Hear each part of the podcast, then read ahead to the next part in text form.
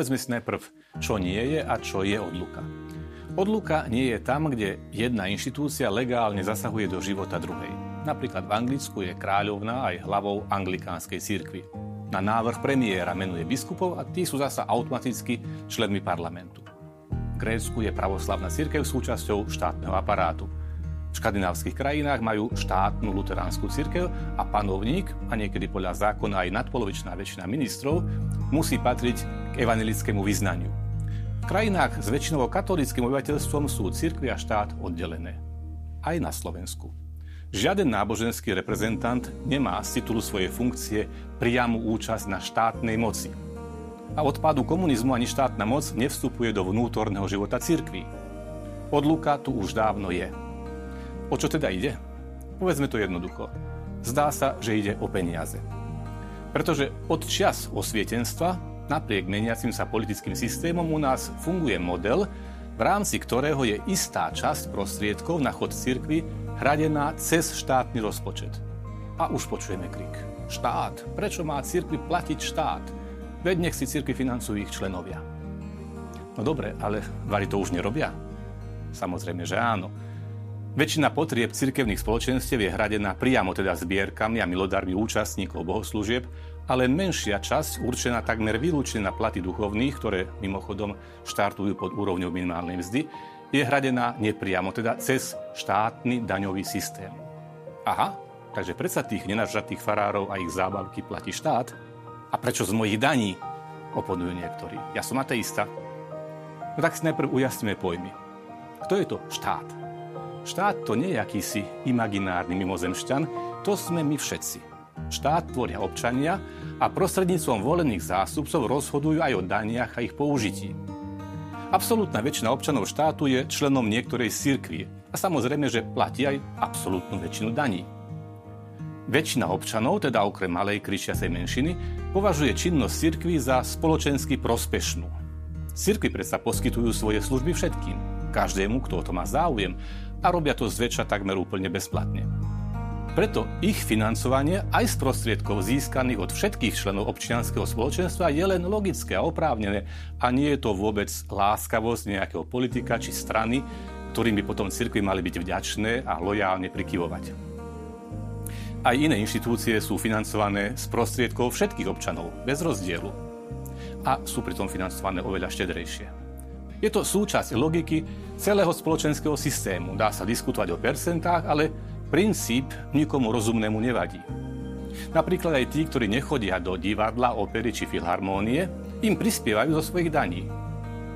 Málo kto vie, že 4 divadlá, dve filharmónie a jeden tanečný súbor stoja ročne daňových poplatníkov toľko ako všetky cirkvy spolu. A nikto im predsa neradí a netvrdí, že by hrali istotne lepšie a slobodnejšie, keby nedostali nič.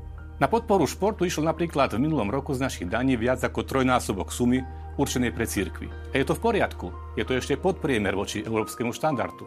A to nespomíname iné oblasti, ako je napríklad podpora menšinových kultúr a folklóru. Nikto nenamieta, keď sa z daní väčšiny podporuje aj kultúra menšín. Práve preto je len logické, keď sa z daní väčšiny prispieva na církvy ktoré reprezentujú duchovnú kultúru, s ktorou sa identifikuje väčšina obyvateľstva. Napriek tejto jasnej logike by niekto ale silou mocou chcel z tohto rozvetveného systému solidárnej účasti vyňať práve a jedine cirkvi. Argumentuje pritom, ja cirkvi nepotrebujem, prečo ich mám podporovať? To je dosť smiešný argument. Ako by teda mal fungovať daňový systém a celá spoločnosť, keby každý v daniach prispieva len na to, čo on osobne považuje za potrebné pre seba. Podľa takejto logiky by teda zdraví ľudia mali protestovať, nech si lekára zaplatia chorí, keď ho tak potrebujú. V školách nech každý žiak platí prístupe do triedy, no a armáda asi by na seba mala zarábať lúpežnými zahraničnými výbojmi ako kedysi v stredoveku. Políciu by sme asi mali zrušiť a nahradiť privátnymi platenými ochrankami pre bohatých. Áno, niekde vo svete to ešte majú takto. Na Slovensku to ale takto nefunguje.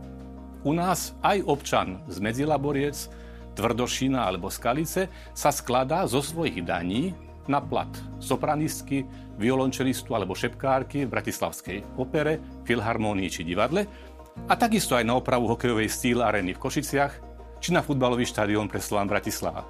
Mimochodom, na ten posledný šlo v minulom roku z jeho daní viac ako na všetky cirky dokopy. A to bez toho, aby sa ho to, na to niekto pýtal, či mu to vadí alebo nie. Takýto priemerný občan preto považuje za logické, aby bol z jeho daní platený aj miestny kňaz. A to aspoň tak, ako violončelista Bratislavskej filharmónii. Veď služby kňaza, na rozdiel od Bratislavského filharmonika, môže reálne využívať každý deň. Štátny príspevok na chod cirkvy vykresľujú ako problém tí, ktorým duchovné potreby väčšiny občanov môžu byť ukradnuté, pretože presahujú rámec ich úzko materialistického vnímania. A možno im naozaj nejde ani tak o peniaze, ako o ideu, podľa ktorej náboženstvo je ópium ľudstva. A preto, kým sa ho nepodarí celkom zlikvidovať, tak ho treba aspoň maximálne znemožniť. Niekoľko prorokov takejto vízie ale radšej hovorí o peniazoch. Veď peniaze sú vždy šteklivou témou. Ľudia na to skočia. Možno. Teda za predpokladu, že väčšina ostane naozaj nesprávne informovaná a teda manipulovateľná. Ale verím, že na tom nie sme ešte až tak zle. Takže na záver. Odluku cirkvi a štátu už na Slovensku máme. Dosiahli sme ju v novembri 1989. Táto odluka funguje, a to aj s existujúcim systémom financovania cirkvi. Štátny ateizmus a agresívny antiklerikalizmus sme tu už tiež mali. S marxistickou zväzáckou červenou kravatou. Nefungovalo to. Nebude to fungovať ani s liberálnejšou pestrofarebnou kravatou.